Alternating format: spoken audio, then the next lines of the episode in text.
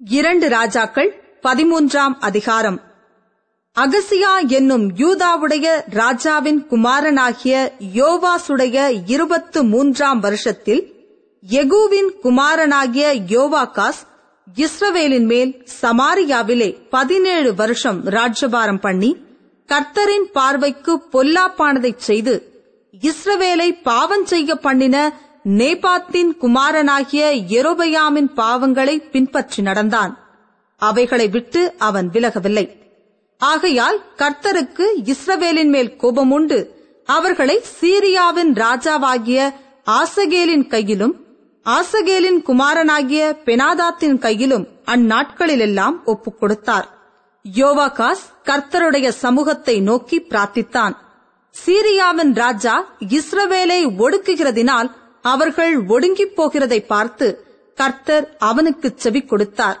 கர்த்தர் இஸ்ரவேலுக்கு ஒரு ரட்சகனை கொடுத்ததினால் அவர்கள் சீரியருடைய கையின் கீழிருந்து நீங்களானார்கள் ஆதலால் இஸ்ரவேல் புத்திரர் முன்போல் தங்கள் கூடாரங்களிலே குடியிருந்தார்கள். ஆகிலும் இஸ்ரவேலை பாவம் செய்ய பண்ணின இரவையாம் வீட்டாரின் பாவங்களை அவர்கள் விட்டு விலகாமல் அதிலே நடந்தார்கள். சமாரியாவிலிருந்த விக்கிரக தோப்பும் நிலையாயிருந்தது. யோவாகாசுக்கு சீரியாவின் ராஜா ஐம்பது குதிரை வீரரையும் பத்து ரதங்களையும் பதினாயிரம் காலாட்களையுமே அல்லாமல் ஜனங்களில் வேறொன்றும் மீதியாக வைக்கவில்லை. அவன் அவர்களை அழித்து போரடிக்கும் இடத்து தூளைப் போல ஆக்கிப் போட்டான். யோவாகாசின் மற்ற வர்த்தமானங்களும் அவன் செய்தவை யாவும் அவனுடைய வல்லமையும் இஸ்ரவேல் ராஜாக்களின் நாளாகம புஸ்தகத்தில் அல்லவோ எழுதியிருக்கிறது. யோவாகாஸ் தன் பிதாக்களோடே நித்திரை அடைந்த பின் அவனை சமாரியாவிலே அடக்கம் பண்ணினார்கள்.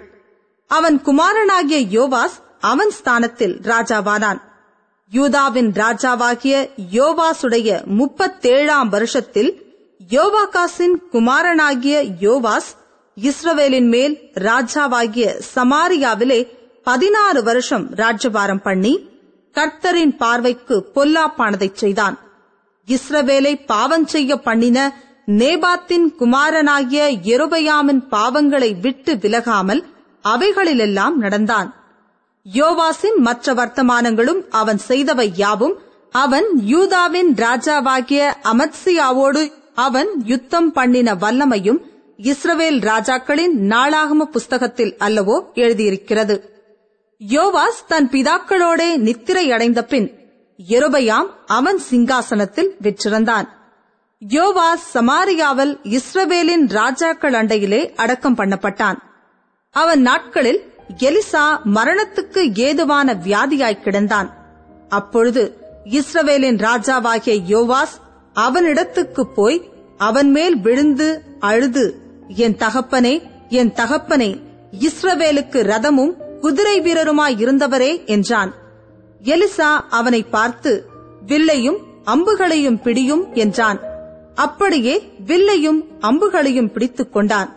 அப்பொழுது அவன் இஸ்ரவேலின் ராஜாவை நோக்கி உம்முடைய கையை வில்லின் மேல் வையும் என்றான்.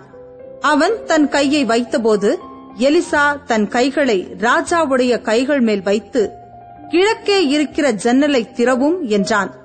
அவன் அதை திறந்தபோது எலிசா எய்யும் என்றான். இவன் எய்தபோது அவன் அது கர்த்தருடைய ரட்சிப்பின் அம்பும் சீரியரை நின்று விடுதலையாக்கும் ரட்சிப்பின் அம்புமானது. நீர் ஆபெக்கிலே சீரியரை தீர முறிய அடிப்பீர் என்றான். பின்பு அம்புகளை பிடியும் என்றான். அவைகளை பிடித்தான். அப்பொழுது அவன் இஸ்ரவேலின் ராஜாவை நோக்கி தரையிலே அடியும் என்றான். அவன் மூன்று தரம் அடித்து நின்றான்.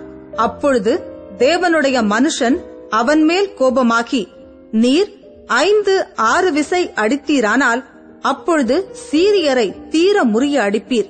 இப்பொழுதோ சீரியரை மூன்று விசை மாத்திரம் முறிய அடிப்பீர் என்றான். எலிசா மரணமடைந்தான். அவனை அடக்கம் பண்ணினார்கள். மறு வருஷத்திலே மோவாபியரின் தண்டுகள் தேசத்திலே வந்தது. அப்பொழுது அவர்கள் ஒரு மனுஷனை அடக்கம் பண்ண போகையில் அந்த தண்டை கண்டு அந்த மனுஷனை எலிசாவின் கல்லறையில் போட்டார்கள். அந்த மனுஷனின் பிரேதம் அதிலே விழுந்து எலிசாவின் எலும்புகளின் மேல் பட்டபோது அந்த மனுஷன் உயிரடைந்து தன் கால்களை ஊன்றி எழுந்திருந்தான். யோவாகாசின் நாட்களிலெல்லாம் சீரியாவின் ராஜாவாகிய ஆசகேல் இஸ்ரவேலை ஒடுக்கினான்.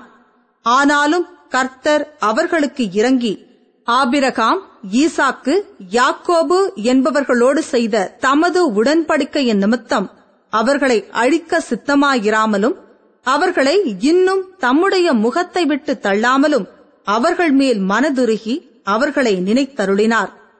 சீரியாவின் ராஜாவாகிய ஆசகேல் இறந்து போய் அவன் குமாரனாகிய பெனாதாத் அவன் ஸ்தானத்திலே ராஜாவான பின்பு யோவாகாசின் குமாரனாகிய யோவாஸ் ஆசகேலோடே யுத்தம் பண்ணி தன் தகப்பனாகிய யோவாகாசின் கையிலிருந்து பிடித்துக் கொண்ட பட்டணங்களை அவன் குமாரனாகிய பெனாதாத்தின் கையிலிருந்து திரும்ப பிடித்துக் கொண்டான்.